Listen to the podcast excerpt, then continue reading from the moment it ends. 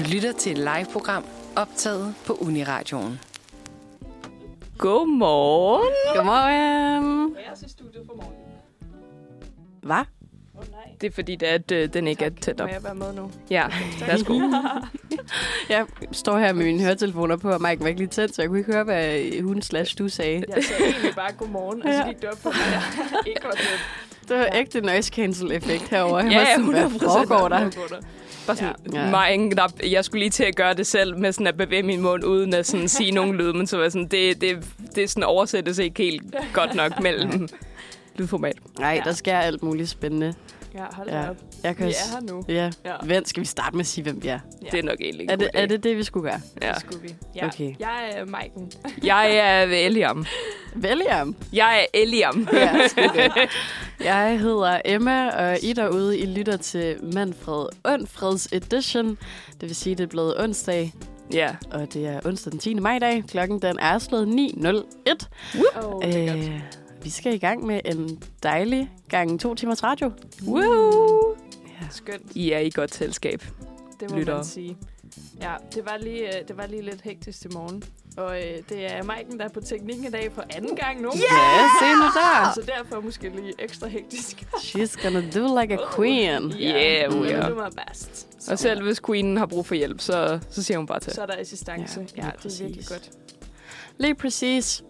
Det er en lidt, det ved jeg ikke, kaos-agtig energi i dag, føler jeg. Hvad føler I?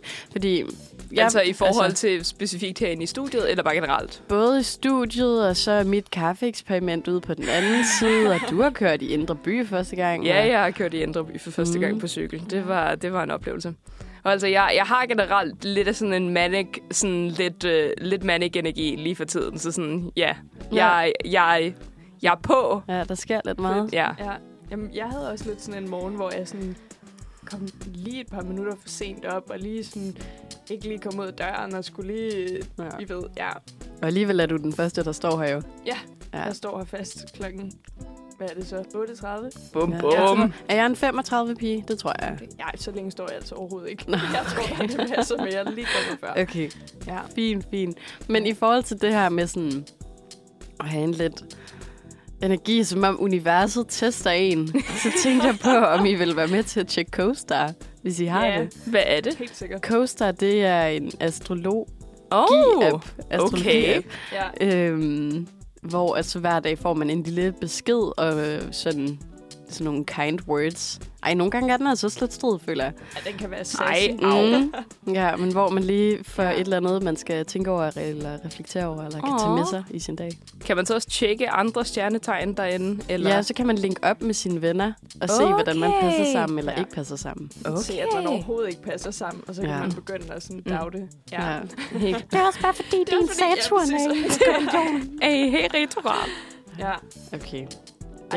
Jeg har den ikke, men jeg ved, at jeg er skytte, hvis det siger noget som helst. Ej, det er også cute. Oh my god. Jeg føler, min er faktisk lidt sassy. You're not a saint.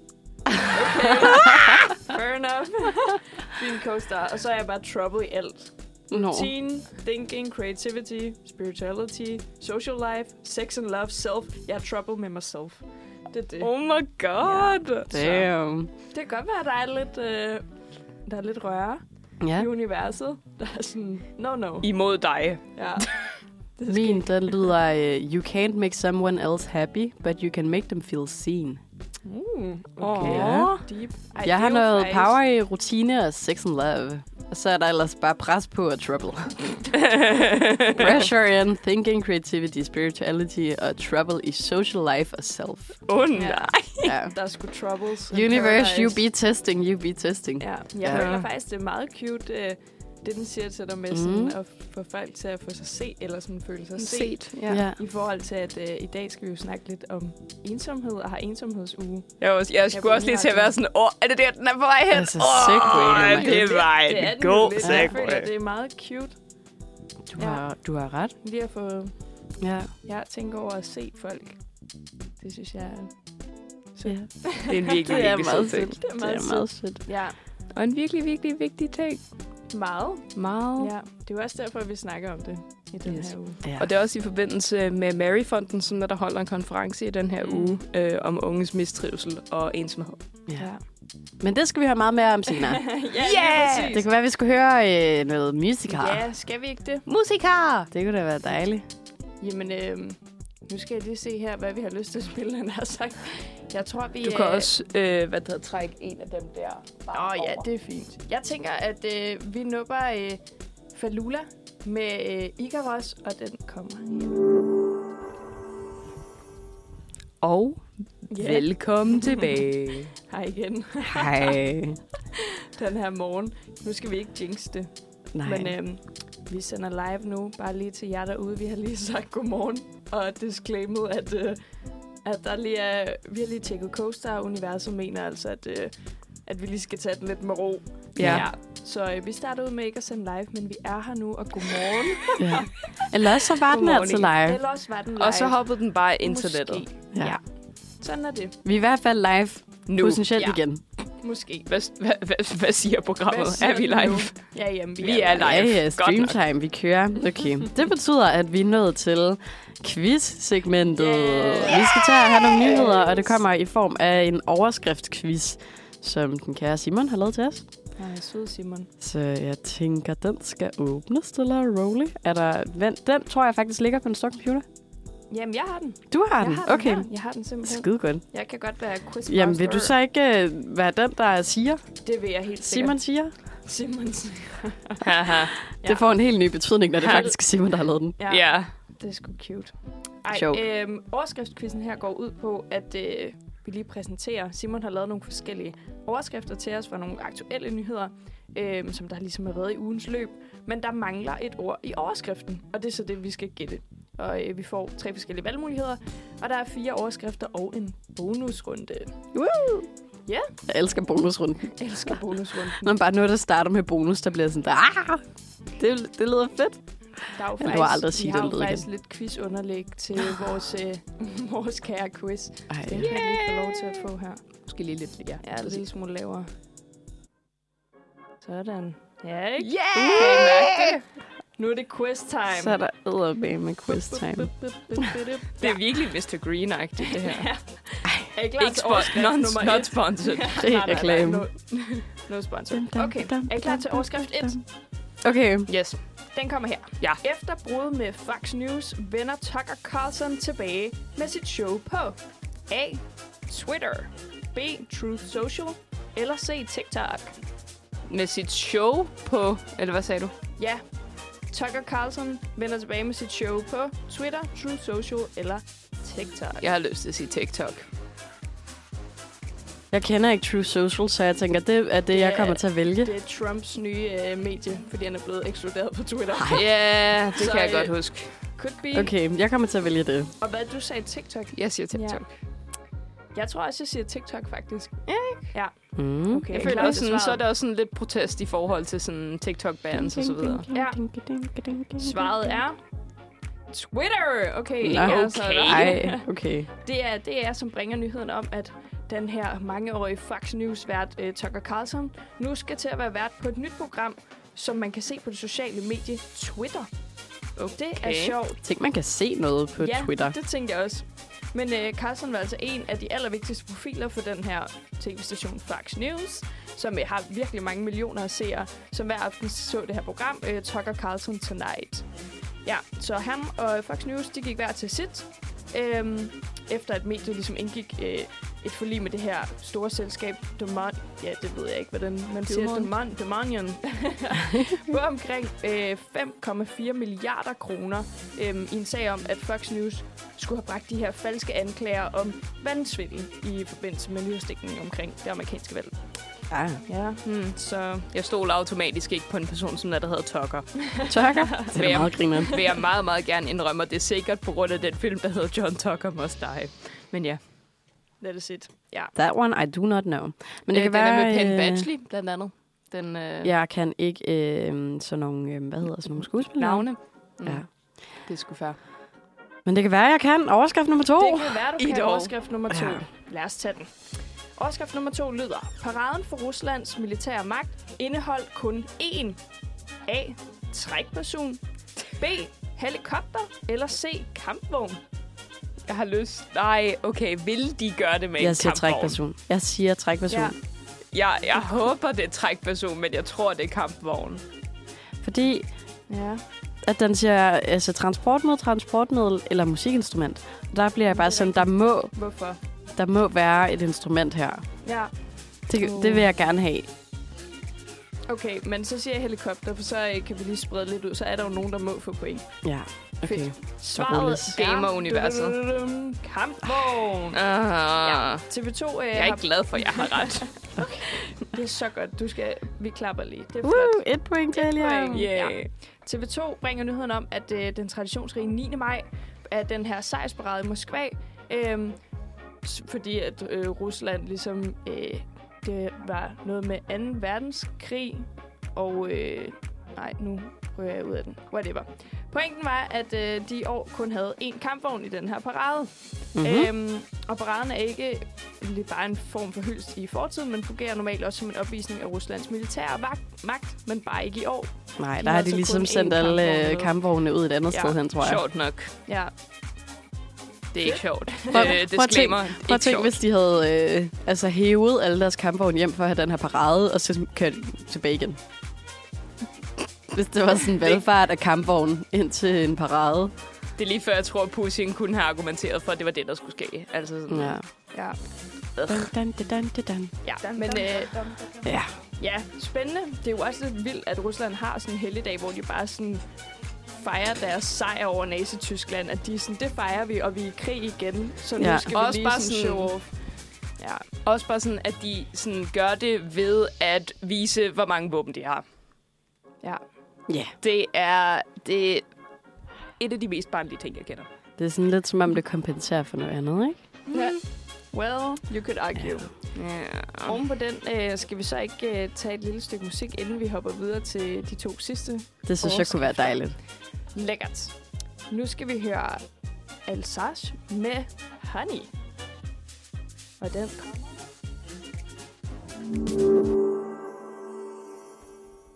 kommer. Vi er i gang med en quiz. Ja, på Undfred. Ja. Og stillingen PT, den står hvad? Liam har i hvert fald lidt point. Jeg har et point. 2 point? 1 point? Nej, 1 point. Okay. Fordi der var ingen af os, der fik på den første. Nej, det er rigtigt. Nå ja, vi har kun haft 2 overskrifter. Det er lige den her mikrofon lidt væk, så jeg kan se Markens ansigt. Vil du ikke være så venlig at komme med nogle flere overskrifter? Det vil jeg i hvert fald. Vi flyver videre til overskrift nummer 3. Sjælden. Beep. Set for første gang i Danmark. Det ved jeg. Og jeg har ikke læst det. Jeg tror måske også godt, jeg ved det. Men A. Diamanttype. B. Trækperson. C. Edderkoppeart. Jeg venter lige med at sige noget. Jeg har lyst til at sige edderkoppeart. Jeg havde også lyst til at sige det er edderkoppearten, og jeg ved det, selvom det ikke står der nu. Jeg så det i Godmorgen. Jeg tænker, den er kommet med en banan. Den må være kommet med en banan. Ja. Okay. Jeg scroller ned, og vi ser svaret. Det var en edderkoppeart. Jeg troede, det var en vaskebjørnart. Kan man høre mig egentlig okay lige nu? Ja. Jeg føler, headphonesene også lidt, der er noget. Det der kan være, der er noget. Ja. Man kan proppe sin ledning sådan lidt højere op. Man skal lige fifle med den. Ja, det er perfekt. Og der er også dem, der sidder der, kan man også sådan jænke ned i. Lige hive lidt i, okay. Ja. Det er som om, der må være et eller andet med teknikken i dag. Ja. Jeg kan fortælle jer imens, at det er en Ritzau-nyhed. Historien går i sin enkelhed ud på, at der er en sjælden form for krabbeæderkop, som for første gang er blevet set i Danmark. Og der er altså tale om 2 æderkoppehanner af arten... Systicus lineatus, som er blevet fundet i Tisvilde Hegn. Så kan man jo lige google sig et billede, der kan... Jeg har googlet. Okay.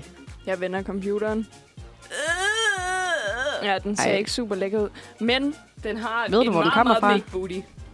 Kæmpe big booty. Nej, det ved jeg faktisk ikke. Så skal jeg lige ind og research lidt. Ja. Jeg ved i hvert fald, fordi jeg netop så det i Godmorgen Danmark, som man jo gør, når man er 23, at den er meget cute, fordi den måde, den i stedet for at lave et spind og fange sit bytte, så krammer den sit bytte til døde. Ja. Ej, det kan jeg simpelthen mærke, jeg ikke synes er cute. Det er cute. Nej, okay. Jeg bliver sådan, den maser den. Ja, det maser folk til døde. True. Men det er også lidt klamt at ligge i et eller andet spind og sådan... Ja. Nej, jeg ved det ikke. Nå, men så dør man jo, at den giften kommer og sprøjter på en. Jamen, det er rigtigt. Okay, hvordan vil man helst dø? Med gift eller kram, ikke? Jeg vil helst dø med kram, det ved jeg allerede. Altså, jeg er til gengæld også, jeg er virkelig sådan en kottelslot. Men prøv lige at tænke det tryk, der kommer inde i ens hoved og inde i ens krop. At man bliver krammet til døde. Jeg tror bare virkelig, at det gør ondt. Ja. Nå. Så, altså, jeg kan godt forestille mig det, ja. Vi har nu alle sammen... et point hver fra den her, og Ellie, du fører. Ja. Yes. Du har 2 point. Ja. Spændende. Okay, vi flyver videre til overskrift nummer 4. Blank rocker i retten. Hemmeligt kodenavn og stor sølvkat. Er det A. London, B. Marbella eller C. Bellevue? Undskyld, vil du lige gentage? Det er enten en London-rocker i retten, en Marbella-rocker i retten, eller en Bellevue-rocker i retten, som har et hemmeligt kodenavn og stor sølvkat. Ja. Jeg har også lyst til at svare noget, men jeg har svaret først de andre gange. Så nu må I. Kom så, Ellie. Jeg har lyst til at sige London, bare fordi sølvkat minder mig om James Bond. Cute. Mm-hmm. Okay, så siger jeg Marbella. Ej, hvor fedt, fordi jeg vil gerne sige Bellevue. Okay, perfekt. Ej, så kan vi... Så er det ekstra spændende. Der rulles. Nej! Marbella! Yay! Det er BT, der bringer nyheden om en dansk Hells Angels rocker, som har sørget for leverancer af kokain til Danmark fra sin base i feriebyen Marbella. Vanvittigt. Ja, det mener den nationale enhed for særlig kriminalitet, som er politiets specielle enhed mod blandt andet organiserede kriminelle. Ja, så det er jo ikke noget, han er blevet dømt for endnu. Men tirsdag, der sidder den 39-årige rocker altså på anklagebænken i et specielt indrettet lokale, retslokale i Herfølge. Ja. Hvor eksotisk, ja. Og udover de mange kilo kokain, det drejer sig om... Ja, fedt. Udover de mange kilo kokain, sagen drejer sig om, så handler det altså også om 8 pistoler og en større mængde C4-sprængstof. Og jeg krydder det lige med en kidnapning. Vanvittigt. Ja. Det er politiets opfattelse, at han skulle have brugt kodenavnet Fancy Sue. Så hvis nogen af jer står og mangler noget derude, så kan I måske hit him up in the DM's. Det er under ransagning af hjemmet i Marbella, at politiet har fundet flere effekter i lejligheden, som politiet mener kan knytte rockeren til dæknavnet Fancy Sue. Holy. Og det er altså blandt andet en særlig sølvfarvet kat med sorte ringe, som har anklagerens interesse. Wow. Gode nyheder, Simon. Det er jeg sgu glad for. Ja, men det betyder jo også, at der er en tiebreaker. Ja, det er jo rigtigt. Vi skal jo faktisk ud i vores bonusrunde her. Okay. Det er vanvittigt. Så kommer jeg lige til at køre quizvært på den. Så nu står det 2-2 mellem Eliam og Maiken. Og Emma er blevet degraderet eller opgraderet, om man vil, til quizvært. Og vi er nu nået til bonusrunden. Vi er mod universet i dag. Jeps. Okay. Det, I skal fortælle mig, er, hvor meget kokain blev der beslaglagt af dansk politi i 2020. Var det... Du har set valgmulighederne, ikke? Jo. Sorry. Ja, jeg sidder og læser. Ja, fordi der er jo valgmuligheder, men det havde været fedt, hvis I bare skulle skyde for hoften, synes jeg. Det havde faktisk været fedt. Sorry. Ja. Okay. Undskyld. Nej, det er så fint. Okay, så får I de valgmuligheder, Simon har lavet. Fedt. Det er det enten 375 kilo, eller er det 3.750 kilo kokain? Og der er kun 2. Vanvittigt. Ja, hvor meget kokain er der blevet beslaglagt i Danmark? Jeg tror, det er A. 375 kilo. Jeg tror, det er B. Mere, fordi sådan 1 kilo, jamen, tror jeg rigtigt, ikke fylder særlig meget. Nej, det er så rigtigt. Men jeg tænker også 2020, corona. Kunne der være noget med noget? Ja. Det er en meget god pointe. Ja, I'll stick with it. Spændende. Fedt. Jeg kan ikke finde svaret. Nej. Simon, har du ikke lagt svaret ind? Simon? Altså, den her dag, it keeps giving. I'm gonna Google. Ej, hvor er det spændt. Men det er rigtigt. Jeg er også sådan 375 kilo. Det er fandme heller ikke meget, men jeg ved så heller ikke... Altså, kokainforbrug. Og det er jo det, der er blevet beslaglagt. Det er jo ikke det, der er blevet... Nej. Det er jo ikke... Ja. Jeg har fundet en hel liste over mængden af beslaglagt narkotika i Danmark 2020.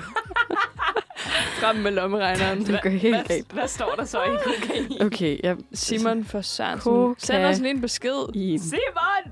Hvad er svaret? Svaret er... Ej, hvor er det spændende.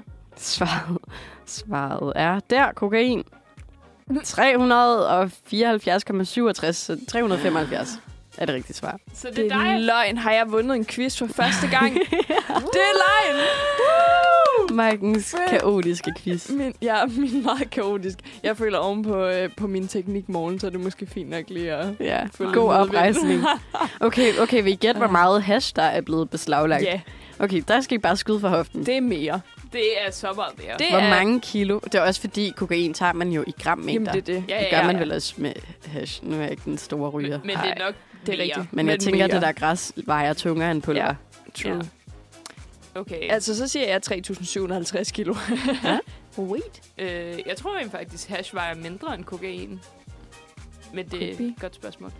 Okay, min høretelefon er virkelig, virkelig mærkelig. Jeg kan kun høre noget i det ene høre nu.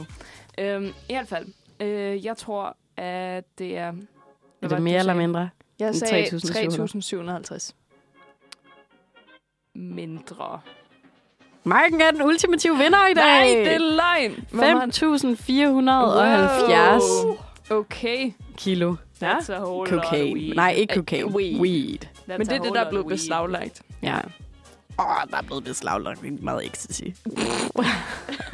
Okay, ikke.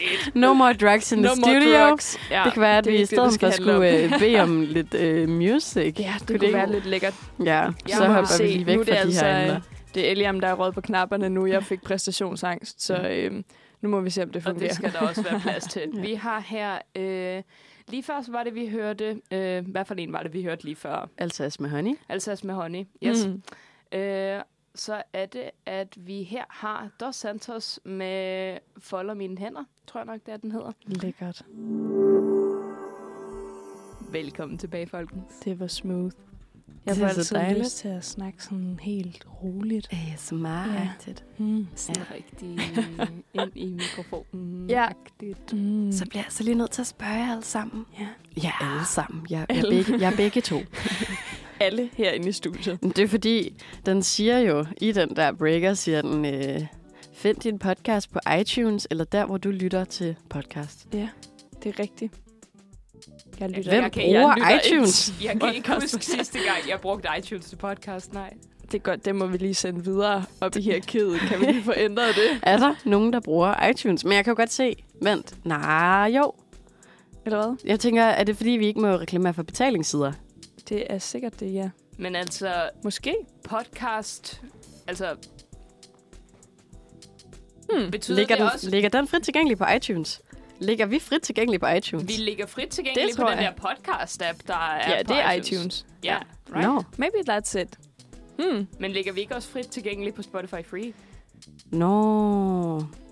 Jeg har jo ikke hørt Spotify Free siden dengang, hvor at der var sådan nogle... jeg kan huske, der var en reklame med nogle katte, der spillede bordtennis. Altså, som var det var Spotifys egen. De var sådan der... Vi bliver nødt til at få folk til at købe vores abonnement. Fuck, det er fedt. Ja. Cute. Godt, det er ikke det, det skal handle om. Men jeg lækker breaker, altså... Lidt tæmpet mærke i det. Men det til gengæld skal handle om, som vi også snakkede om lidt i starten, hvor vi måske ikke sendte live. Uanset... Så har vi på UNI-radioen i den her uge fokus på ensomhed, og særligt på ensomhed blandt unge. Og det er altså det, vi skal snakke lidt om i dag, fordi på torsdag den 11. maj, der afholdes den her konference, som hedder Billeder på ensomhed, som er en konference om ensomhed og mistrivsel blandt unge. Ja, konferencen er skabt i et samarbejde mellem Ebbefosfonden og Maryfonden med det her fælles ønske om at sætte fokus på unges mentale trivsel. Yay. Ja, så den her konference handler altså om... hold da op, morgenstemmen. Handler om, hvad ensomhed er, og hvordan den ligesom kan måske se anderledes ud, når man er ung. Ja, så det er altså det, vi skal snakke lidt om i dag. Man kan sige, med den her konference, som hedder Billeder på ensomhed, det synes jeg egentlig er en meget sådan fin titel på en eller anden måde, fordi der er forskellige billeder på, hvad ensomhed kan være, for det kan være så vanvittigt forskelligt. Det betyder ikke nødvendigvis, at man sådan er alene, men man kan jo godt føle sig ensom. Men den her konference forsøger altså at søge nogle af de her forskellige svar. Følelsen af at være alene kan jo godt, ja, som sagt, opstå, selvom man er sammen med andre, men den specielle følelse af at være ensom, selvom man ikke er alene, har spredt sig meget blandt unge mennesker. Så derfor spørger man sig altså, om den er på den her konference, om hvorfor er det, at unge mennesker er mere udsatte for ensomhed end nogle andre aldersgrupper, og hvordan kan man ligesom afhjælpe det her bedst muligt? Ja, hvad tænker I om sådan en konference? Det er jo ret godt og ret dejligt. Ja. Og jeg ved også, at der er blevet sat nogle tal på det i går i tirsdagens program. Og så kan man også gå ind på UNI-radioens Instagram, hvor der også er blevet lagt lidt op, fordi det er jo et tema, vi kører på hele radioen i ugen. Ja. Ja. Video har været ude og filme Ventilen. Ja. Som havde et fint arrangement på Dronning Louises Bro i lørdags, da det var ensomhedens dag. Ja. Og det, du siger med, at der er forskellige måder at være ensom på, det kan man også se i den video, at der er blevet lavet sådan nogle boards fra Ventilens side,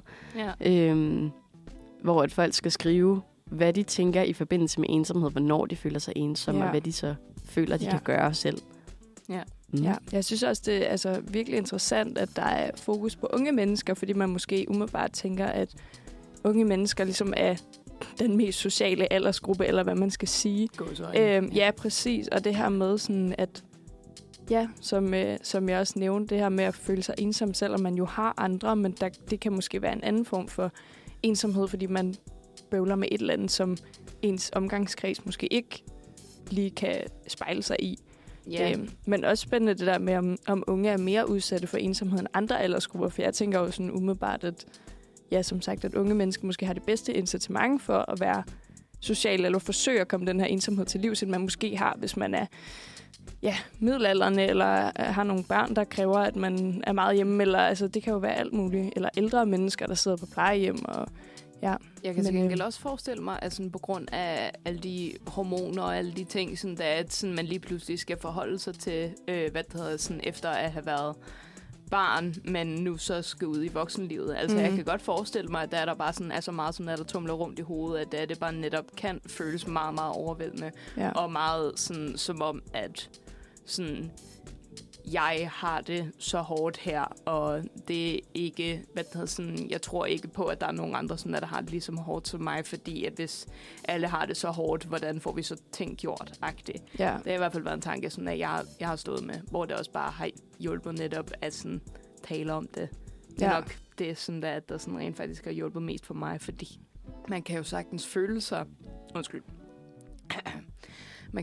føle sig ensom, selvom man er i en forsamling. Det kender jeg meget personligt altid. Ja. Man kan sige, at på den her konference, der præsenteres den nyeste viden på området, og man samler en masse eksperter og nogle praktikere, så det er jo også meget sådan en konference for nogle voksne, der så skal sidde og snakke om, hvordan unge har det på baggrund af noget forskning. Men altså, de inviterer også nogle af de unge selv, så det er ikke sådan... Ja, jeg synes måske, det godt kan lyde sådan lidt, altså hendes kongelige højhed, kronprinsesse Mary, holder den her åbningstale, og så er det så Abdel Aziz Mahmoud, som er vært for den her dag, så det, sådan, det lyder jo som om, at det er et spændende program med alle mulige forskellige oplægsholdere, og formålet er jo ligesom, at man skal blive klogere på ensomhed og den her mistrivsel blandt unge, og måske også sådan ens egen mulighed for, hvad man så kan gøre ved det her for at komme problemet til livs.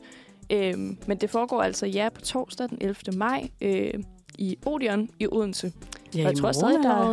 Ja, det er det jo faktisk. Ja. Godmorgen. Det er i morgen. Men jeg tror faktisk stadig, der er billetter, så vidt jeg kunne se. Så hvis man synes, det er super interessant, så kan man måske godt hoppe med. Ind og høre Mary holde taler. Ja, Mary holde taler. Ja, så, men super spændende. Mega. Ja, så det har altså været vores udgangspunkt er for hele den her dag. Og så kommer vi jo til at... Ja, så kommer vi jo til at skulle vente i nogle lidt forskellige aspekter her senere. Og det tænker jeg måske efter noget musik. ja, efter noget musik. Det tænker jeg. Ja, dejligt. Mega dejlig dag. Eller mega dejlig plan. Jo, ser du, hvad vi har lige nu? Det er, at vi har Emma Hørlyk med sexet organ. I lytter til Undfred. Sweet. Welcome back. Du må følge dig, min lever. Ej, tak, Emma. Ej. Det er glad for. Så kan du få noget af min mild. Ja, og altså sådan, hvis du bare havde min blændtarm, ikke også? Så havde jeg jo rent faktisk ikke brug for dig. Ej, det er sgu cute nok. Sexede organer, det synes jeg, vi skal normalisere. Sexede organer. Men det er jo rigtigt, der er så mange sange, der handler om, giv mig dit hjerte, ja, eller tag mit hjerte. Og no, alt no. Giv mig din lever. What about the liver? Ja, hallo. Vi har et lille skriv hertil. Vi har nemlig Emma Hørlyk med sexet organ. Med fokus på sangskrivning har Emma allerede bevist, at hun er kommet for at blive. Emma brænder for at bryde ned med kasserne og lege med grænserne. Et velformuleret oprør, som hvis Benjamin Hav og King Princess opfostrede et barn sammen. Fedt. Det kan jo. Det er en fed beskrivelse. Ja. Cute. Ja. Godt gået, Emma. Hallo. Eddermame med cool, du. Fedt. Skud til Emma. Ja. Jeg føler, at jeg sidder på Aarhus lige nu. Så godt. Det handler bare ikke om mig. Ja. Også skud til dig, Emma. Du er en dejlig Emma. Tak. Nu skal vi... det skal handle om noget andet. Andre. Ja. Ja. Også til alle jer. Ja. Men også til Patrick Sekirli, som vi skal snakke om nu, for vi skal nemlig snakke om march mod ensomhed. Ja, på baggrund af det her ensomhedstema, som vi kører på UNI-radioen i den her uge. Det er altså sådan, at hvert år mellem uge 32 til og med uge 41, som er cirka sådan start august til midt oktober, der udfører ham her Patrick Sekirli altså march mod ensomhed, hvor han vandrer omkring 2.000 kilometer igennem Danmark. I år er det så fra Nexø på Bornholm til Esbjerg i Jylland, og det har han altså gjort siden 2017. Ja. Det her, det gør han altså at vandre den her lange tur for at sætte fokus på ensomhed som sundheds- og samfundsudfordring, og også for at samle penge ind til Ensomhed Danmarks landsindsamling, som hvert år støtter et nyt initiativ, som forebygger og afhjælper ensomhed, og i år, der støtter de altså livslinjen, som Patrick selv faktisk har rækket ud til på et tidspunkt, hvor han havde det ekstra svært. Mm. Men konceptet for den her march mod ensomhed er, at Patrick må altså ikke gå, medmindre han har følgeskab. Så skal han stå stille. Så det er jo virkelig, jeg synes, det er så fint, eller sådan så, ja, det er en virkelig fin måde at portrættere det her med ensomhed på. Mm. Og på den måde, så bliver hans vandring jo ligesom et symbol på vigtigheden af fællesskab og det sociale ansvar, man har i kampen mod ensomhed. Ja. Ja. Det var nemlig også det første, jeg tænkte, mens du introducerede det, tænkte jeg, men manden, han går jo bare. Yeah. Hvad har det med ensomhed at gøre? Ja. Ja. Men hele konceptet er ligesom, at han ikke må gå alene. Det er et ret fint koncept. Så det kræver ligesom, at der er nogen, der er med ham, for han kan gennemføre det her, for man kan indsamle nogle penge. Det er virkelig sødt. Men det er ligesom, det er virkelig sødt. Jeg synes også sådan, det er virkelig bare et fint symbol. Og så er der ligesom, han har den her... både Facebook-sider og Instagram og sådan. Han har ligesom det her koncept, march mod ensomhed, og også ensomhed Danmark. Og her i søndag, selvom marchen ikke foregår lige nu, der mødte flere end 100 mennesker op ved Trianglen på Østerbro, og gik sammen ind til Dagmarteateret ved Rådhuspladsen, for at se en forpremiere på filmen Harold Fries Usandelige Pilgrimsfærd. En eller anden film. Men pointen var ligesom bare, at alle ligesom skulle have en at gå i biografen med. Så man kunne komme gratis i biografen, hvis man gik sammen med Patrick her. Og så kunne man ligesom komme ind og se film sammen med nogle andre. Det synes jeg er meget fint. Ja, det lyder så dejligt. Hvem vil ikke ind og se en god film? Det er et godt spørgsmål. Og gå en tur. Ja, gå en tur i blæseværet. Ja, blæseværet. Ja. Jeg havde medvind i dag. Ikke modvind, medvind i dag. Det er jeg alligevel meget glad for. På den måde var universet med mig i dag. Der var lige lidt fysisk medvind. Ja, men altså siden 2017, hvor Patrick har gået den her march mod ensomhed, så har over 25.000 mennesker gjort Patricks selskab på de her andre ture, hvor han også har haft nogle fællesspisninger osv. Og siden 2021, der har det her fællesskab altså samlet over 350.000 kroner ind til velgørenhed. Og derover så har de også etableret et samarbejde med over 50 kommuner og en masse frivillige organisationer, så der er altså sket lidt ud over den her vandretur. Men jeg synes bare, det er mega fedt, Det er mega nice. Ja, og fedt, at Patrick også deler ud selv af hans historie, og hvordan han ligesom har dealet med ensomhed, og det her med sådan... Han er bare meget ærlig, og det er sygt fedt. Kan jeg fortælle lidt om, hvad livslinjen også står for at gå ud på? Ja. Og det er jo den her organisation, som mest er ledet af frivillige. Jeg ved ikke, om det er fuldstændigt. Men hvor så ringer man ind anonymt, og så sidder der en i den anden ende, der kan rådgive om, hvad man kan gøre for at håndtere nogle forskellige problematikker. Og det er ofte i selvmords tema. Ja. At det er typisk anonym rådgivning til selvmordstruede, og også deres pårørende og efterladte, hvis der er nogen, der sidder og har det svært. Ja. Ja. Ja, så det er jo virkelig, det er en af de tunge drenge. Ja, det er virkelig nogle tunge sager, men derfor tror jeg synes også, at det er sådan en fin måde så at sætte fokus på det her problem, og at de så samler ind til livslinjen lige på den her march. Jeg synes bare, det er meget fint, at sådan, man kommer ud, og alle kan være med. Der er ikke nogen begrænsning for, om man kan være med. Han kommer igennem hele landet, så det er ikke, fordi man behøver at tage et eller andet bestemt sted hen, eller sådan. Ja, jeg synes, det er virkelig fedt initiativ. Mega sejt, altså. Det er et meget, meget dejligt koncept. Og altså, lidt i den samme boldgade, så ved jeg også, at Børnenes Vilkår har en telefon, som man kan ringe ind til, sådan der hedder Hørt, som der sådan er mere rettet mod sådan unge mennesker, menneskeproblematikker. Så det vil jeg også gerne lige give hurtigt skud ud til. Ja, og det er jo noget, man kan slå op og finde telefonnummer og sådan noget, hvis man har behov for at snakke om hvad som helst. Ja. Men så skal vi også snakke om noget lidt federe, hvordan man sig selv kan opsøge de her ligesom venskaber og fællesskaber. Men det tænker jeg, vi gør efter et stykke musik. Tænker jeg også, yes, vi gør. Lækkert. Vi har her, hvad er det, den her hedder? Det skal jeg lige overtjekke igen. Hummerdreng featuring Klostermand. Og så kan jeg faktisk ikke se, hvad det er, at sangen hedder.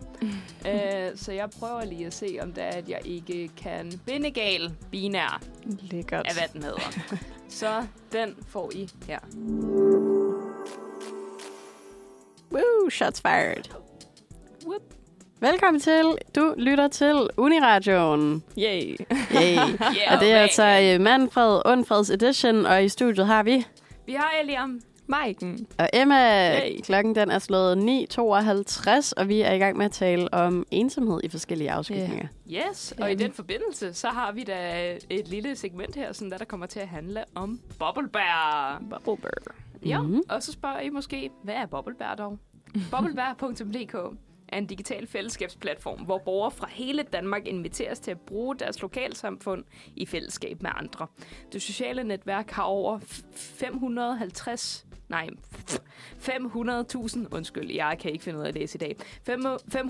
brugere og samarbejder med kommuner, organisationer og foreninger over hele landet. Det er grundlagt i 2011. Og Emma, du har rent faktisk et eksempel fra en bruger af Bobbelbær med til os.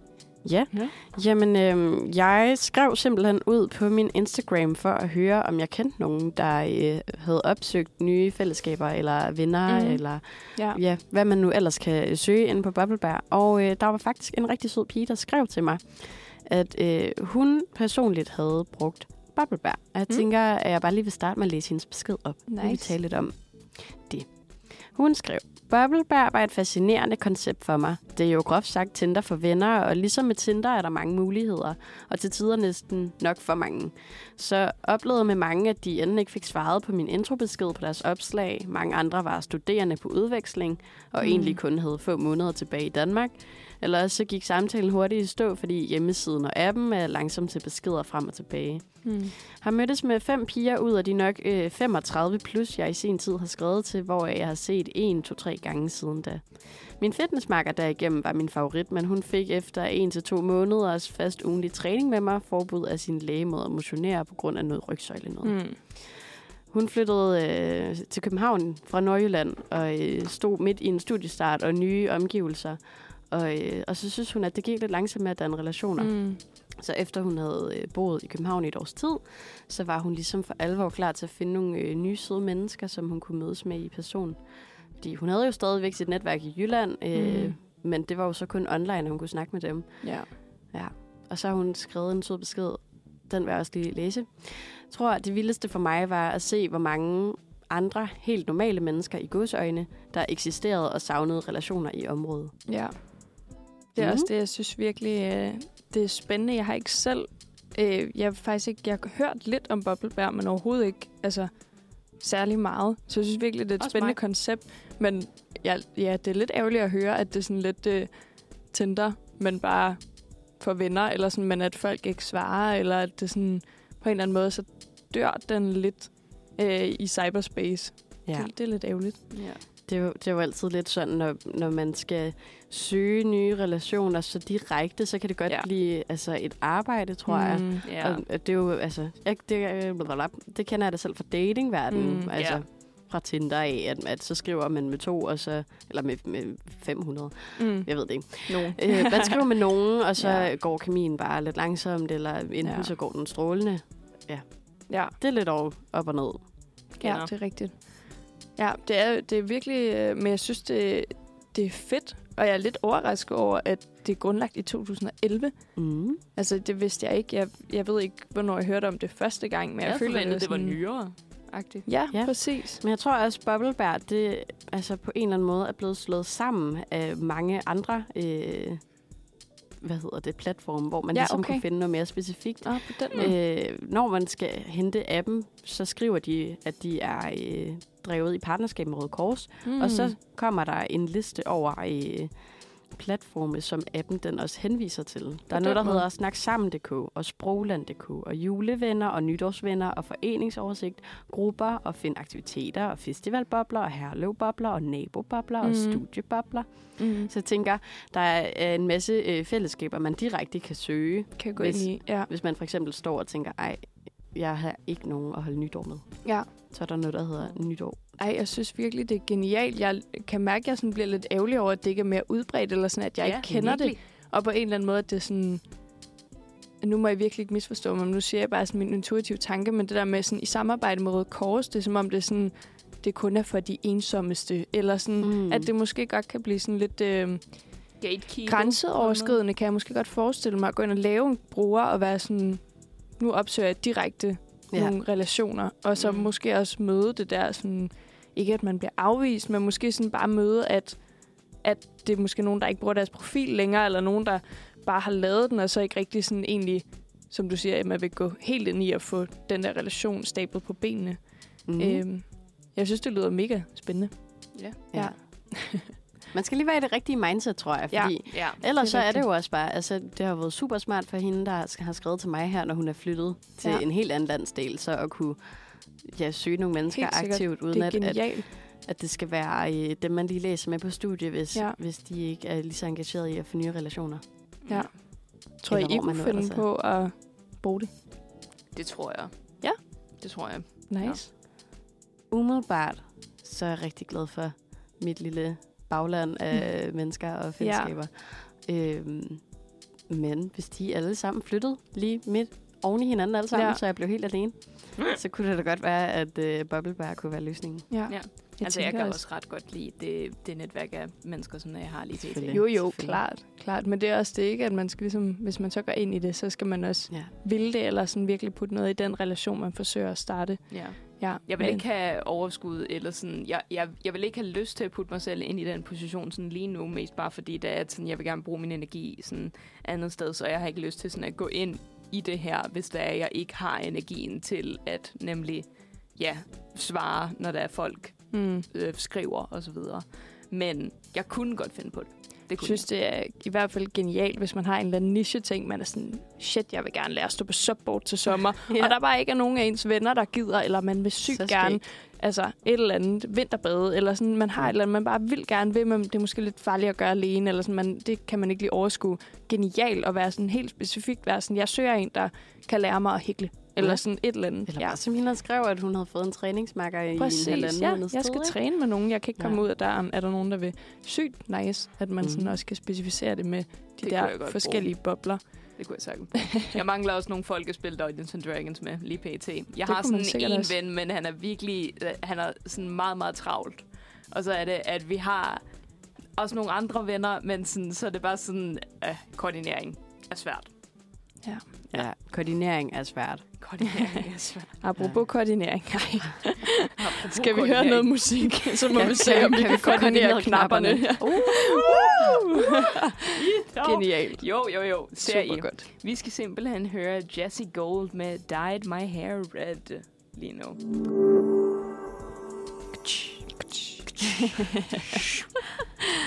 Hej.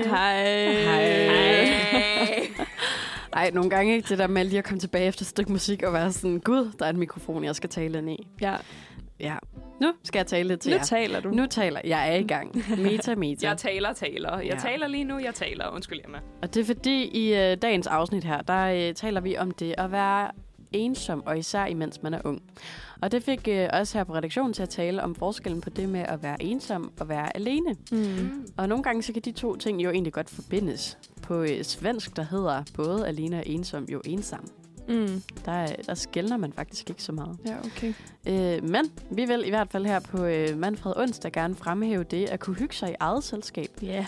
Og så tænkte jeg i hvert fald personligt, hvem bedre til det end Anna Lind? Anna Lind! Og jeg kan lige starte med, hvis man ikke kender Anna Lind, så får I lige et lille skriv om, hvem er Anna Lind, eller en lille intro. Anna Lind, hun er jo en DR-person, som startede på talentholdet, men så blev hun hurtigt ansat af DR Ultra, hvor hun har lavet nyhedsprogrammet Ultranyt, og så har hun lavet et sex education-program, der hedder Under Dynen. Sidenhen så begyndte hun at lave en anden sex-podcast, som jeg elskede personligt. Den hedder Softspot, som hun har lavet sammen med Sol og Amanda Vendel. Og så tænker jeg, at de fleste her i Danmark kender hende fra et af de mest kendte programmer. Det er Kender du typen? Yeah. Og så håber jeg, at der begynder at ringe en klokke herfra. Og ellers så er det sådan noget med MGP i værter og lidt andet. Ej, alle kender Anna Lind. Jeg håber, alle kender Anna Lind. Jeg vidste rent faktisk ikke, hvem Anna Lind var. Er det rigtigt? Ja. Sorry. Ej, det var ikke for at shame dig. Det var ikke for at shame dig, men... Jeg har boet på højskole. Er det ikke lidt det samme? Måske. Ja. Okay, men i hvert fald, Anna Lind, hun er nemlig virkelig god til at hygge sig i eget selskab. Og hun har på sin Instagram inspireret rigtig mange med sin selvkærlighed og sin tilgang til alenetid. Det har hun gjort, siden jeg begyndte at følge hende i tidernes morgen. Så har hun postet, når hun er ude at rejse alene, eller er på café eller restaurant alene, eller bare generelt er ude i byen. Ja.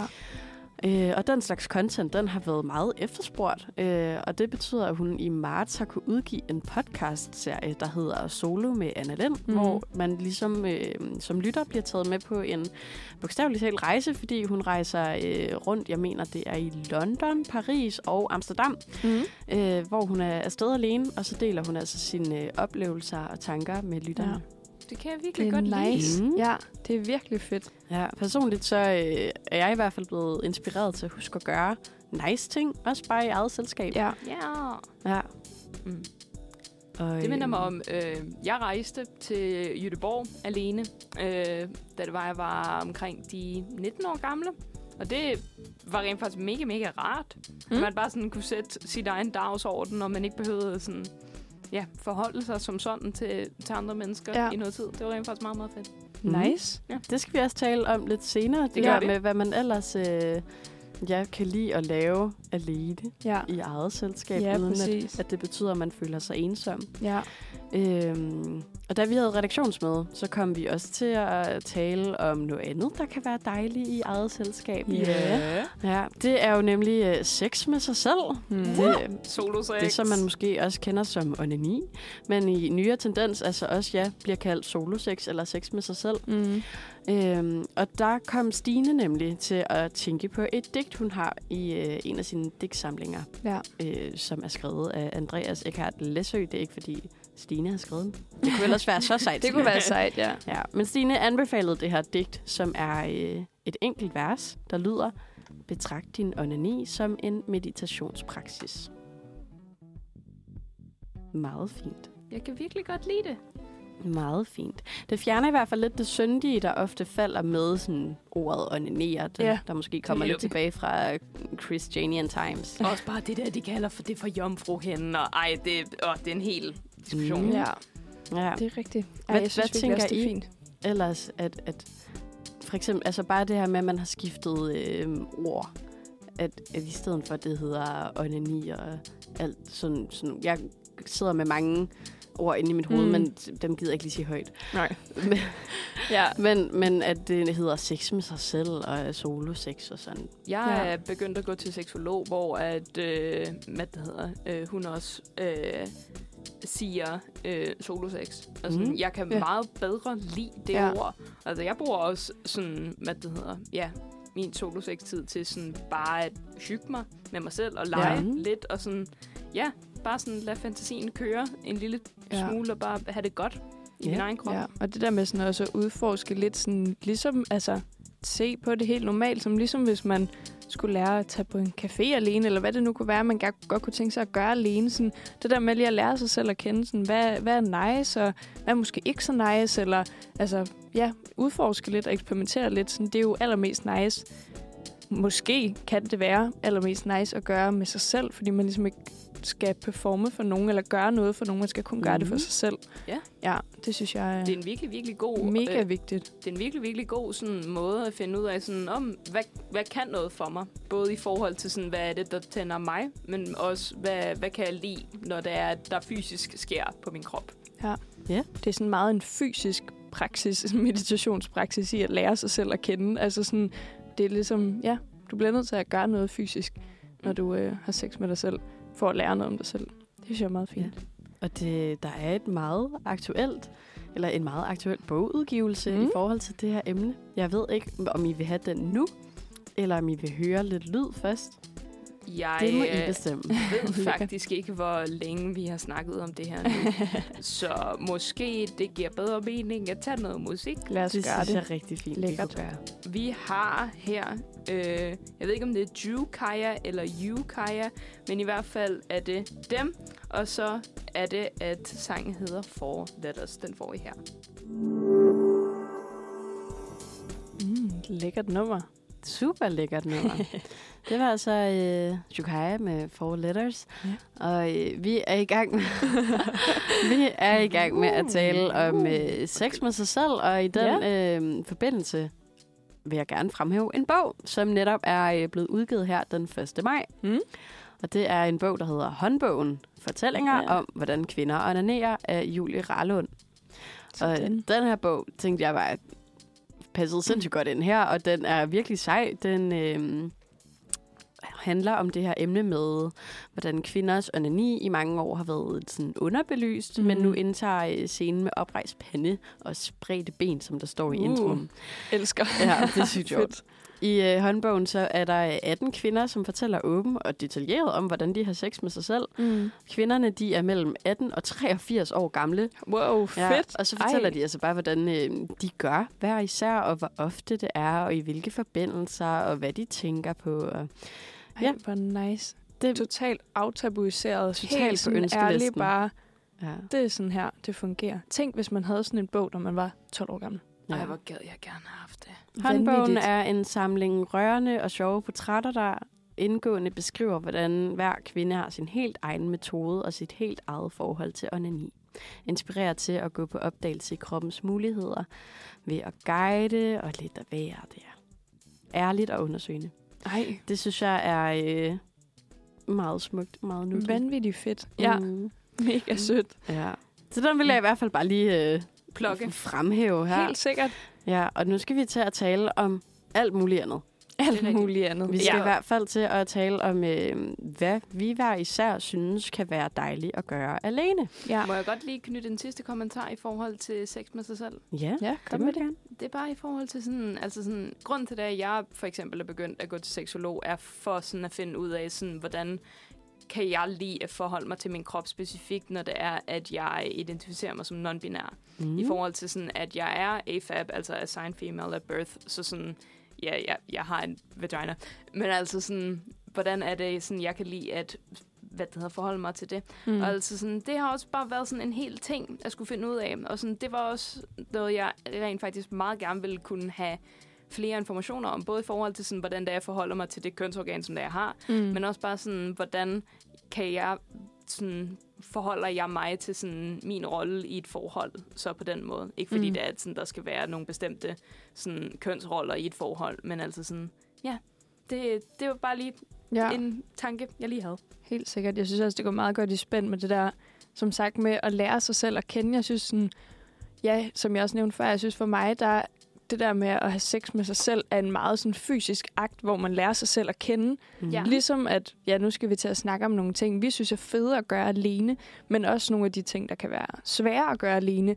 At det der med, at man ligesom fysisk, en ting er, at man meget kan komme op i hovedet og tænke alle mulige ting, og sådan, ej, jeg er den eneste, og det er lidt ensomt, og hvad nu, hvis der er nogen, der ser mig sidde alene og drikke en kaffe, eller hvad det nu er, man synes, der er lidt, kan være lidt grænseoverskridende. Sådan det der med, at være fysisk, og ligesom komme ud af hovedet og ned i kroppen, uanset om det så er at have sex med sig selv, eller altså fysisk gå ud og gøre noget. Det synes jeg er ret interessant. Ja. Det er meget yndigt. Ja.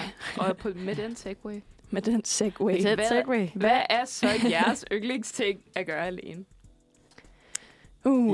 Jeg har lavet en lille liste i hvert fald. Dejligt. Vil du tage os igennem? Min første yndlingsting at gøre alene er det, jeg sådan kalder et søndagsbad. Det behøver ikke foregå om søndagen, vel? Men I ved, hvad jeg mener. Sådan en total pampering session. Klippe negle, putte ansigtsmaske på. Hvad man nu lige sådan har brug for at gøre. Tørbørste, et eller andet.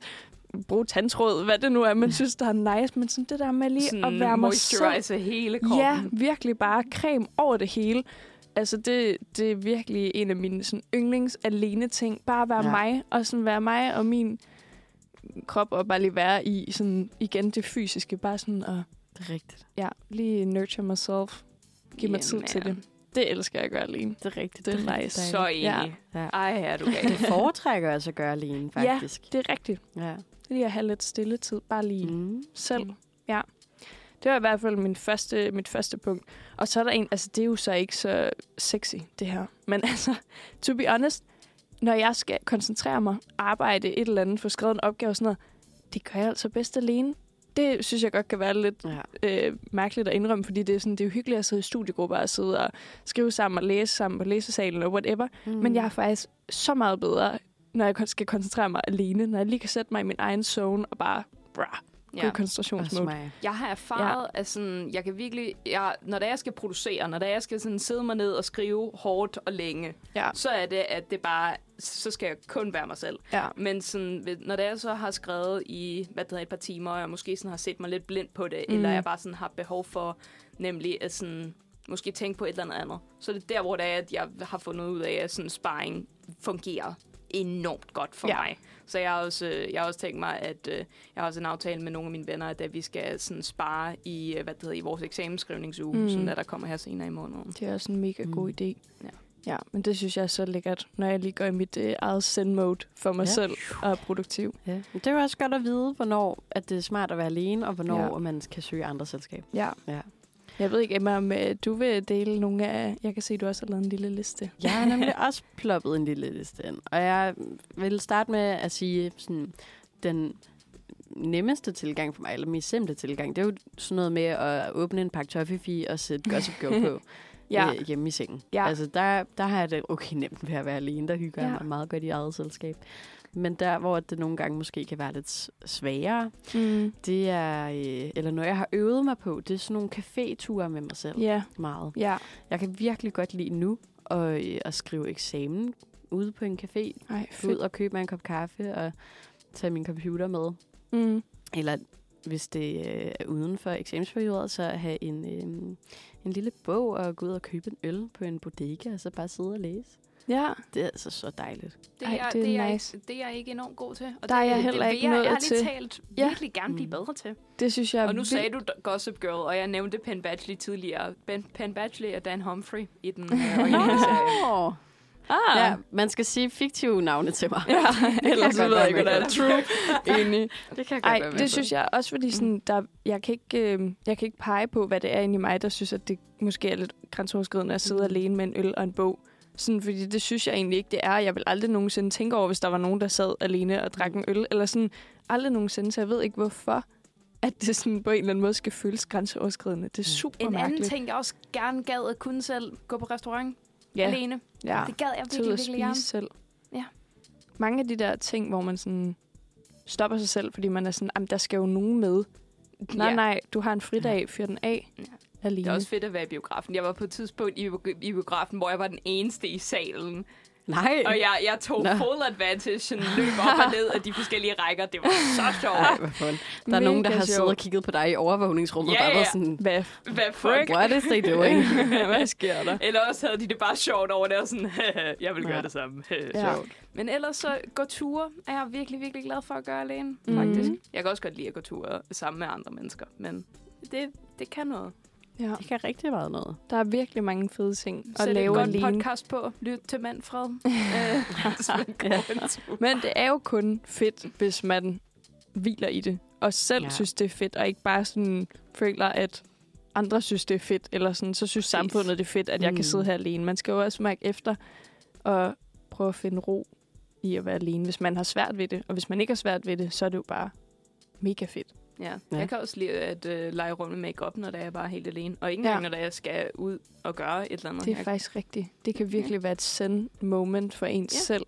Og lige sidde og nus rundt. Ej, der er så mange gode ting. Ja. Jeg tænker måske, at vi lige kan høre et stykke musik, og så skal vi jo, det er jo så ikke så opløftende, men også snakke om nogle af de ting, der måske er svære, og hvorfor de måske er svære, og hvordan man kan komme det til livs. Helt klart. Ja. Jo.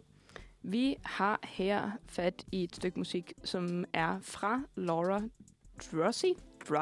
Drosy med The Color Blue, og den får I her. Man kan ikke komme tilbage efter sådan en breaker, uden lige at sige en eller anden lyd. Jamen, jeg kan ikke, jeg skal øve mig. Om det så er ASMR eller... Det er genialt. Det er sgu cute. Det er cute. Det kan jo noget. Ja, det kan noget. Det kan det bare. Vi er i gang med at vende ting, man kan lave alene. Og vi har lige snakket om en del ting, som kan være dejlige at gøre alene. Ja. Og nu skal vi måske også til at vende nogle af de ting, der kan være lidt grænseoverskridende. Ja. Og den eller synes jeg var... det, der måske kan få en til at føle sig lidt ensom, hvor man tænker, ej, hvor ville jeg godt have været sammen med nogen, mens jeg gjorde det her. Helt sikkert. Ja. Den synes jeg var lidt svær, da jeg lige skulle forberede mig til det, fordi... at jeg synes, der er mange ting, som vi har snakket om før, som jeg synes er svære egentlig, men som jeg ikke, altså som ikke burde være det, eller som jeg føler ikke burde være svært. Og det er sådan, det synes jeg er mærkeligt, hvordan man lige indstiller hovedet på, at sådan, det er ikke farligt, eller sådan, det er okay. Ja, jeg ved ikke, om jeg måske skal starte med nogle af de ting, jeg har skrevet ned, så... Det må du gerne gøre. For jeg har faktisk, apropos du sagde, Emma, at du synes, det var nice at være alene hjemme og spise noget lækkert, et eller andet slik hygge, og se en serie, så... er jeg faktisk ekstremt dårlig til at være alene hjemme. Okay. Og så i betragtning af, at jeg altså, har boet alene i sådan noget 2 år under corona, altså sådan, det var ikke godt til mig. Det var det bare ikke. Jeg er virkelig sådan noget med bare, I ved, sådan, at lave mad til mig selv. Altså sådan mere sådan treat en selv og være sådan, ej, så laver jeg lige noget lækkert. Jeg bliver bare sådan, nej, det kan være lige meget at spise en rugbrødsmad. Sådan, der er alligevel ikke nogen at dele maden ved. Eller sådan, I ved, hvor jeg sådan, men sådan, altså det er jo virkelig... Ja, jeg har øvet mig meget på at være sådan, okay, men så skal jeg hygge, og sådan netop sådan købe et eller andet lækkert, så jeg godt kan lide, eller sådan. Præcis, og sådan gør det nice. Og så har jeg også prøvet at tage det der pampering bad, når jeg er alene, og være sådan, okay, men så skal den bare have fuld smad. Det er virkelig sådan, også det der med at sove alene. Jeg skulle lige til at sige, at jeg kan se, at du har skrevet sove på. Det synes jeg er så svært, men det er fordi, så ender jeg med at ligge, altså fordi jeg, ikke, det er egentlig ikke, fordi jeg sådan... bange for mørke eller sådan noget. Men I ved, så ligger man der alene, og jeg er sådan... sådan hele den her lejlighed er bare tom, og sådan... Man bliver lidt tykket ud af det. Ja, og så jeg er der. Bange for mørket. Ja, men jeg. Altså sådan, jeg er også ekstremt natteblind, så jeg ved ikke, om det er sådan... Jeg ved ikke, hvor jeg er henne, ligger bare der i mørket. Men jeg sådan ender med sådan at ligge med min telefon, og så kan jeg sagtens altså, gå i seng klokken 5, fordi jeg ligger der og sådan... ikke ligesom kan give mig selv den ro til at falde i søvn alene, fordi der bare er helt stille, og der er ikke nogen. Det synes jeg godt kan være lidt svært. Selvom det jo egentlig burde være nice at sådan have en hjemme alene dag-agtig. Men det, det synes jeg faktisk godt kan være lidt svært. Ja. Hvad ellers? Jeg synes, da jeg skulle forestille mig nogle ting, der kan være svære for mig alene, der havde jeg faktisk lidt svært ved det til at starte med, fordi jeg nyder egentlig mit eget selskab ret godt, og jeg, jeg prøvede at tænke mange ting ind, hvor jeg kom frem til, det ville jeg have det fint med, det ville jeg også have det fint med. Så jeg tænkte i den anden ende, hvad kunne jeg forestille mig, som jeg egentlig kun kunne gøre sammen med et andet menneske, eller hvor jeg helst vil være sammen med andre. Og det er altså noget med at rejse. Og også restauranter med sådan et, altså en fuld omgang med. Ja. Kun til mig selv. Ja. Yeah. Men det er også fordi, jeg bliver lidt nærig. Hvis nu jeg havde alle penge i verden, kunne det jo være dejligt. Ja. Men jeg bliver sådan lidt, den her oplevelse vil jeg hellere dele med nogen. Gør man, ja, præcis. Ja. Ja, præcis. Hellere købe et måltid sammen med nogle andre. Ja. Det forstår jeg godt. Og så er museum alene heller ikke helt unlocked endnu. Nej. For mig. Det føler jeg ellers måske kunne være et godt sted, fordi der er, sådan, der er sådan en ro på et museum, hvor man sådan sagtens kan gå rundt i sit eget selskab, uden at skulle snakke om kunsten. Der er jo sådan en lille hottentot, der godt kan lide at gå rundt og pege på ting, og sådan, hvad tænker du her? Og så bare være inde i mit eget hoved. Ja, helt klart. Jeg ved godt, at jeg sagde tidligere, at jeg havde rejst til Göteborg alene på et tidspunkt, men det er også den eneste solo-rejse, der jeg har taget i flere år nu. Og sådan, jeg overvejer nemlig at tage til London her til sommer, for at kunne se sådan nogle forestillinger med nogle skuespillere, som der jeg sådan er så enormt excited og bare sådan er sådan, du vil være rigtig, rigtig god i den rolle, så derfor har jeg lyst til at komme ind og se det i den her forestilling, men også London og rejse alene. Måske er der ikke enormt mange af mine venner, sådan, der sådan lige har budgettet til at kunne tage til London. Ja. I hvert fald, så gad jeg gerne blive bedre til det. Og jeg gad også gerne blive bedre til det der med at spise alene, nemlig. Men udover det, så tror jeg også lidt, jeg er i samme båd som dig, Emma. Sådan, jeg kan ret godt lide mit eget selskab meget af tiden. Ja. Og jeg er sådan, i forhold til sådan noget med sådan at sove, så er det, at jeg rent faktisk bliver sådan virkelig sådan panisk, når der er, at jeg skal sove i store rum sammen med andre mennesker. Okay. Ja, okay. Det forstår jeg godt. Da det var, jeg gik til badminton, da det var, jeg var yngre, så var det, at vi tit skulle sådan overnatte i idrætshallen, og jeg kunne aldrig gøre det. Jeg var sådan, alting runger herinde, og der er sådan, jeg kan høre alting hele tiden, og det er true. Ja, jeg tror måske også, apropos det der med at høre alting. Det gad jeg gerne blive bedre til. Ja, at det sådan, jeg tror måske også, det der rammer mig lidt, altså jeg er meget, jeg snakker meget, og hvis der er stille, så fylder jeg stillheden ud med at snakke, hvilket ikke altid er super godt, vel, men sådan, der føler jeg, når jeg er alene, så det der med at sådan komme igen, apropos det der, sådan komme ud af hovedet og sådan ned i kroppen, eller sådan sige ting højt, sådan jeg føler, så vivler det rundt op i mit hoved med alle mulige tanker, fordi jeg ikke snakker med nogen, eller fortæller nogen sådan, ej, nu kom jeg lige til at tænke på det her, det var lidt fedt, eller det var lidt irriterende, eller sådan. Så er det som om, alting bygger sig op, så når jeg så møder nogen, så sådan, så kommer det hele ud, fordi sådan, nu har jeg været alene, nu skal I høre, hvad der er sket. Når man går hjem i lejligheden og siger, nå, nu tager jeg lige en gaffel, og så sætter jeg mig her. Jeg snakker seriøst også til mig selv i lejligheden. I corona, 100%. Altså sådan, jeg var nuts, da jeg kom ud. Altså sådan, jeg havde corona til jul, over juleaften, og det var altså sådan, det der med at blive sin egen fortæller. Altså sin egen narrator. Jeg ringede bare hele tiden til folk og var sådan, snak med mig, jeg kan ikke, jeg bliver sindssyg. Ja, så det er sådan, det tror jeg, at det er nice at være alene, men jeg skal virkelig også indstille mit hoved på sådan ikke at vivle for meget rundt, men bare være der. Jeg oplevede her for nylig, at der var nogle andres usikkerhed. Jeg tror, jeg blev projiceret lidt over på mig. Er det rigtigt? Jeg var taget i teater for at se et stykke. Ja. Jeg skulle se Arven del 2. Altså, så godt. Den bliver genopsat næste år. Er det rigtigt? Jeg vil anbefale alle at tage ind og se det. Jeg har også kun hørt godt om den. Ja. Mega fedt. Men i hvert fald, jeg var derinde og se det alene, fordi jeg har været syg oven i den aftale, jeg havde med min veninde, hvor vi skulle se det sammen. Så hun så det alene, og jeg så det alene, og så passede det med, at der var nogle andre, der havde billetter, der ikke lige sad siden af hinanden, men jeg kunne godt se, de var sammen. Så jeg var sådan, hey, jeg er her alene, så jeg kan sagtens tage den plads, at I to kan sidde sammen. Nice. Og så var de meget sådan, eller så sagde den ene, nå, du er her alene. Okay, smart-agtigt. Og så bagefter, så vendte hun sig rundt og sagde, ej, undskyld, det var altså ikke for at råbe ud til alle andre, at du var alene. Ikke fordi der er noget galt med det, eller... Men man så kunne godt mærke, at hun blev nervøs over, at hun havde sagt, at jeg var alene, hvor jeg var sådan... Det er okay. Jeg er her alene, og jeg synes, det er dejligt. Ja. Det er bare en konstatering. Ej. Det var bare lidt, cute, at man kunne se, at hun blev så nervøs over det. Så tænkte jeg bare, det betyder nok, at hun ikke kunne finde på det. Kunne gøre det selv. Ja. Men hvor er det vildt, altså sådan, at det selvfølgelig er mega velment, eller sådan så velment, at hun er sådan, ej, sorry, altså det var ikke for sådan at råbe noget, men at samtidig, at det så måske sådan satte sig endnu mere, end hvis hun bare havde været sådan, fint. Ja. Ej, Det var lidt skægt. Mærkeligt. Ja. Eller sådan skør oplevelse. Mm. Mm. Mm. Funky. Ja. Men i hvert fald, ej, hvor er det dejligt at tage ind og gå rundt der og have taget en lidt pænere blæser på end normalt og være taget i teater. Altså ind og finde tid. At tage i teater alene er undervurderet. Det er nice. Ja, det kan jeg rigtig godt lide i hvert fald. Mm. Fedt. Jamen, har du noget andet, jeg godt vil kunne lide derovre? Altså i forhold til i forhold til ting, jeg har på computeren lige her, eller i forhold til teateroplevelser? Jeg tænkte noget på computeren. Noget, der er lidt funky måske. Jo, altså vi har da helt klart noget, som der har noget at gøre med noget Sunshine her, fordi vi har nemlig Moon V med Sunshine Roams lige her til jer. Nice. Vær så god. Du kunne ikke lade være, Elma.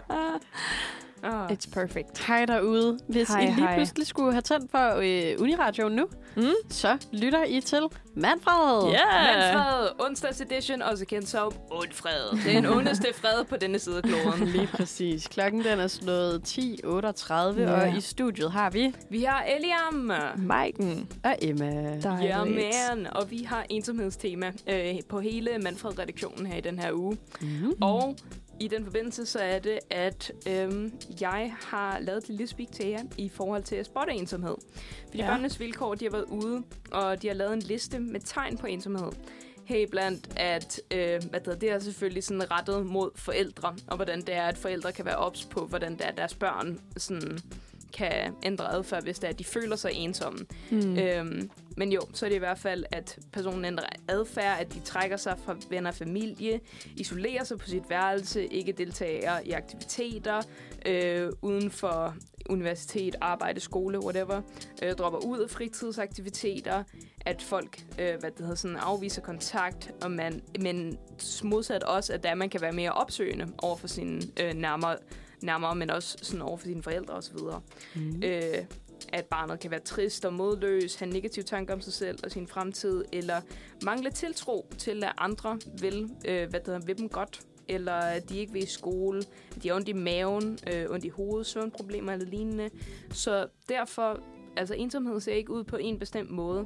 Man kan jo godt føle sig ensom i en forsamling. Man kan jo sagtens føle sig ensom, selvom man er sammen med andre. Ja. Derfor er mit råd at kommunikere. Og det er jeg overhovedet ikke biased omkring, fordi det er overhovedet ikke, fordi det er, jeg læser kommunikation. Eller retorik, for den sags skyld. Jeg er en humanist, hej. Men i hvert fald, sådan, man kan rent lavpraktisk lave en aftale med sine venner om at give om et tegn, man giver, hvis man har brug for at snakke, men måske har svært ved at sige det sådan helt eksplicit.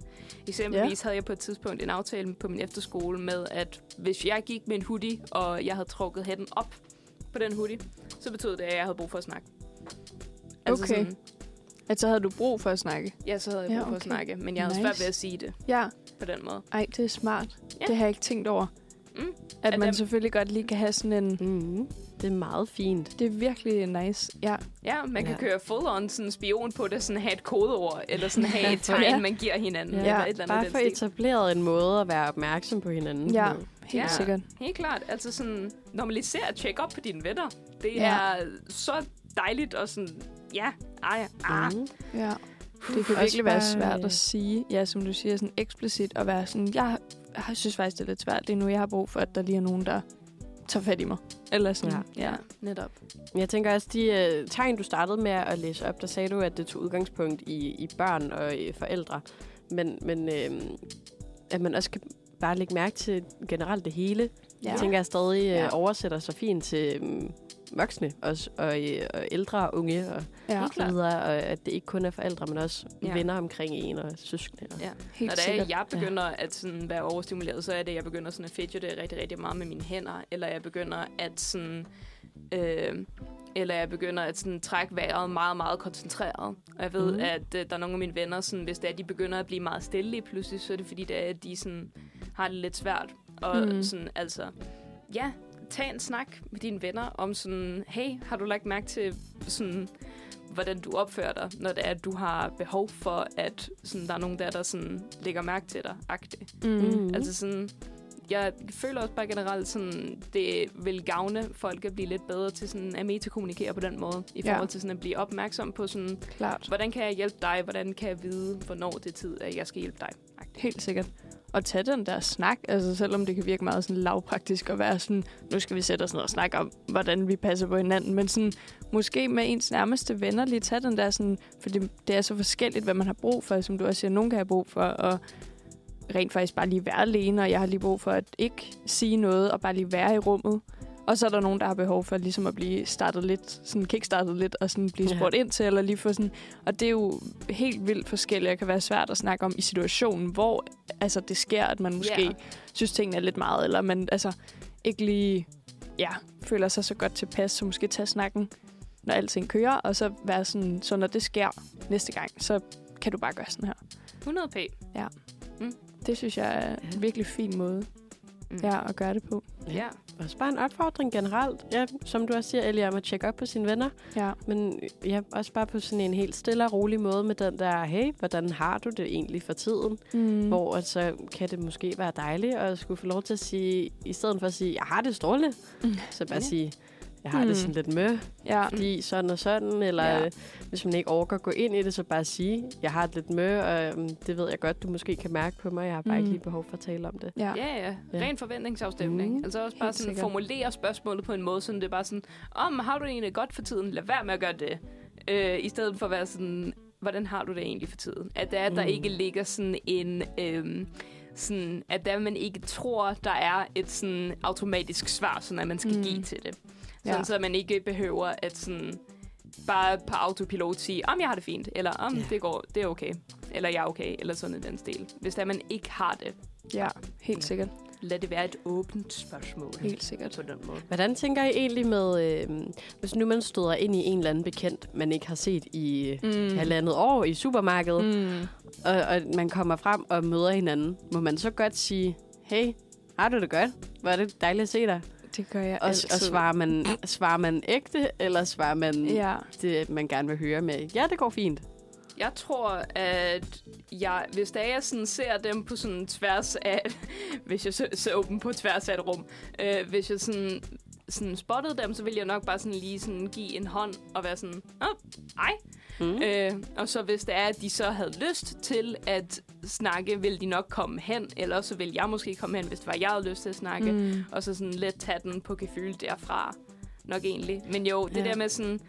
godt at se dig. Håber, du har det godt. Ja, det kan man jo altid sige. Håber, du har det godt, i stedet for at lave det til et spørgsmål. Ja. Har du det godt? Ja. Og så kan de snakke om det, hvis det er, de har lyst til at snakke om det. Helt sikkert. Men jeg tror helt generelt, så sådan, tror jeg, det kan være virkelig svært at være ærlig omkring, fordi der måske sådan er en eller anden... Altså, man er måske lidt sådan... forfængelig på en eller anden måde, og er sådan, folk skal ikke tro, hvis det ikke er en sådan tætte venner, eller nogen, man føler sådan, jeg har ikke delt så meget om mig selv endnu, til at jeg har lyst til, at du lige skal vide, at jeg lige er lidt blæh. Sådan, at det, at der tror jeg faktisk, jeg er ekstremt dårlig til at hive den der sådan, det er fint, det er mega godt, jeg har det så godt, hvor er det dejligt at se dig, og mega fedt, sådan, der, det er som om, der bare er en eller anden autopilot, der slår til, hvis du siger sådan en eller anden, man ikke har set i halvandet år-agtigt, så man sådan, det var vildt godt alting, sådan, hej, har du det godt?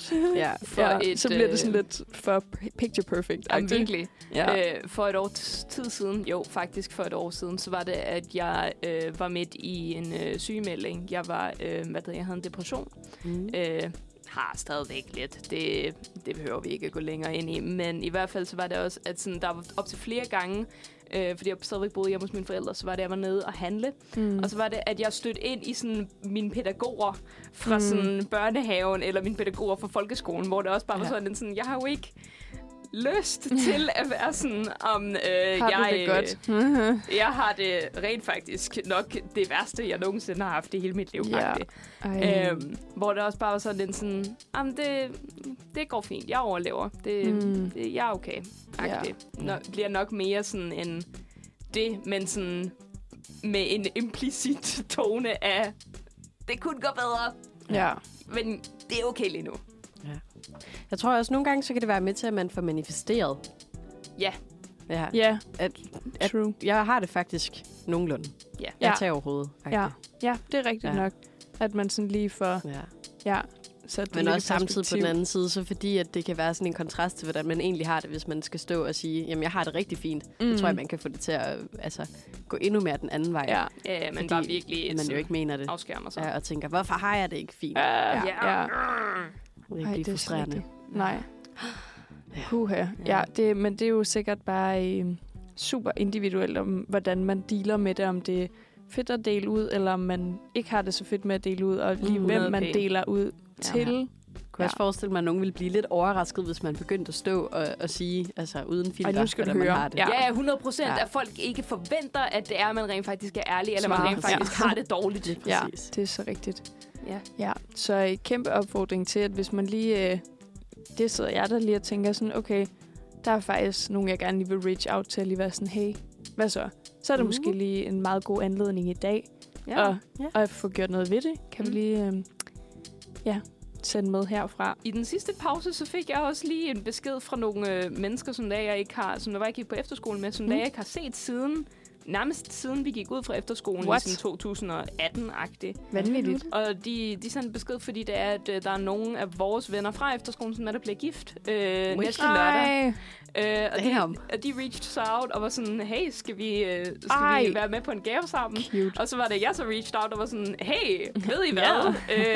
Ja, mega gerne, og jeg skal alligevel køre derover. Har I lyst til, at vi laver en lille roadtrip sammen? Ej, hvor sweet. Ja. Det lyder sjovt. Ej, det er så dejligt. Tænk at blive gift. Tænk at blive gift. Den ene er yngre end mig, den anden er sådan en måned ældre end mig, og den ene er sådan, jeg tror nok kun er sådan 3 eller 4 måneder yngre end mig. Hvor jeg også bare sådan, det er vildt, men altså i mit hoved er de også sådan, hvis der var nogen, der skulle blive gift af mine venner, så er det dem. Ja, dejligt. Ja. Fuck, hvor sødt. Skud ud. Kæmpe, tillykke med det altså. Til Rasmus og Christina. Tillykke med det. Yes.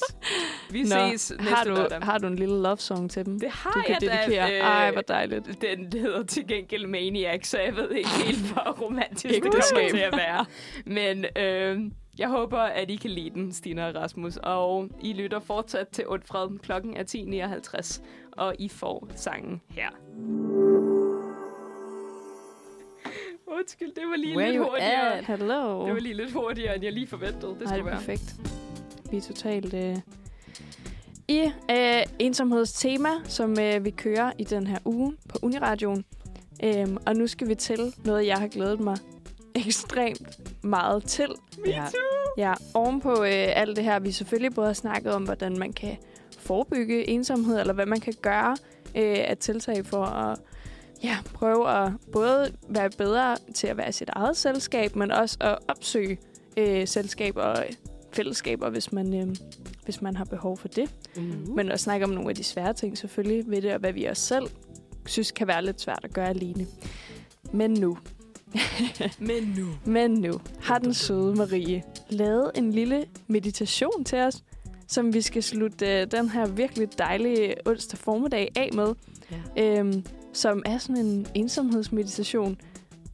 Hvad det så lige indeholder. Jeg tror, det bliver så godt til os, og den har lidt kaos energi, der har været. Ja, lige for Maries mega sprøde stemme ind igennem høretelefoner, eller lige være sådan... Everything's gonna be alright. Jeg er så spændt. Jeg glæder mig vanvittigt meget. Lige til rette. Ja, præcis. Okay, så og, vi ved jo ikke helt præcis, hvad det er,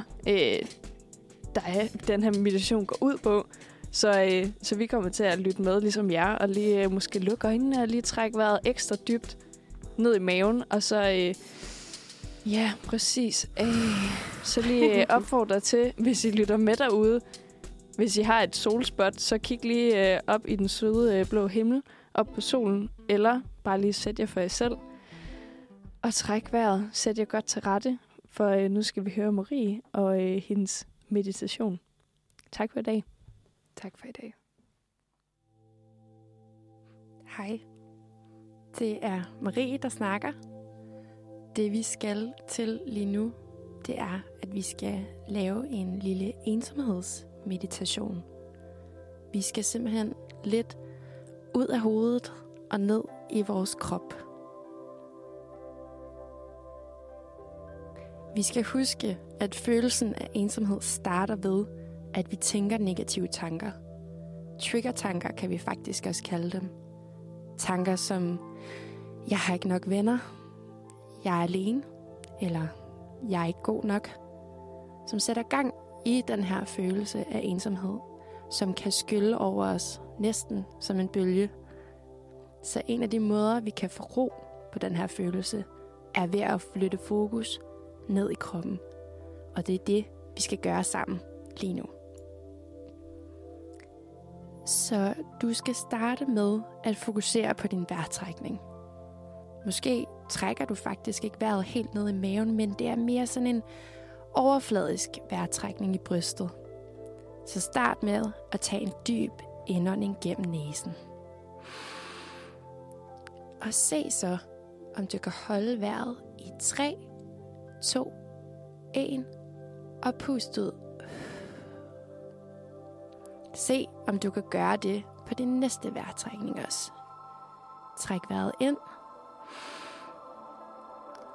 3, 2, 1 og pust ud.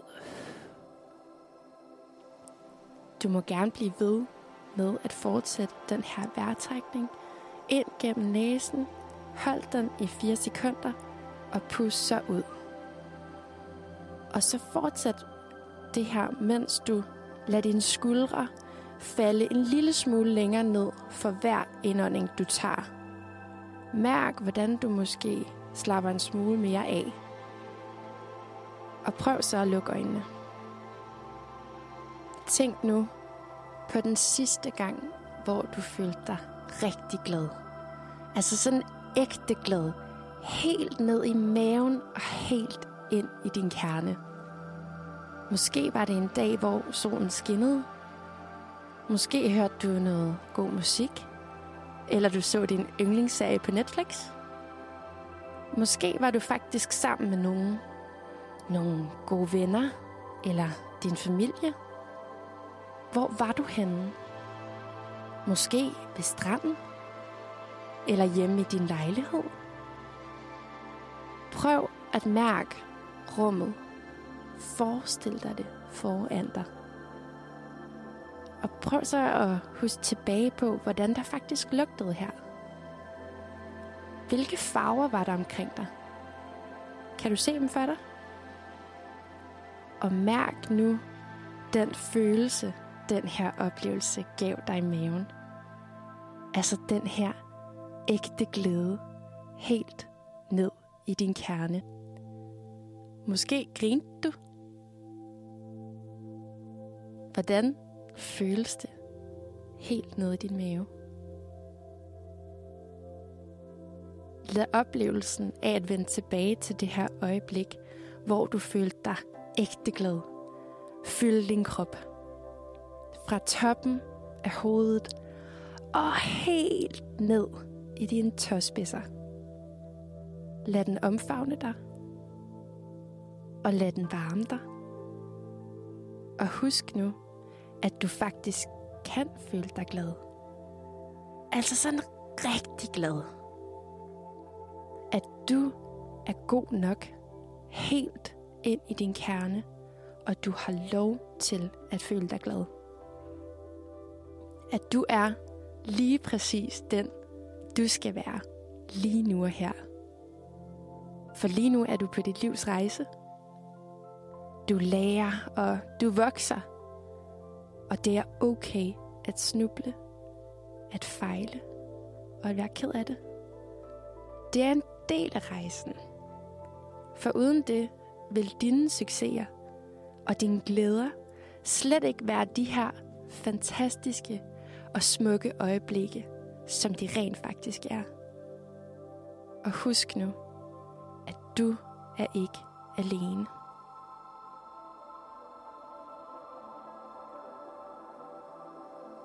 Nu må du gerne åbne øjnene og træk vejret så en sidste gang helt ned i maven.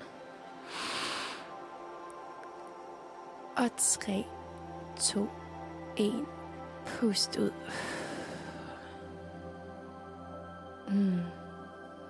Nu kan du simpelthen tage den her helt nye energi med dig resten af din dag. Og jeg håber, at du får den bedste af slagsen. Hej hej.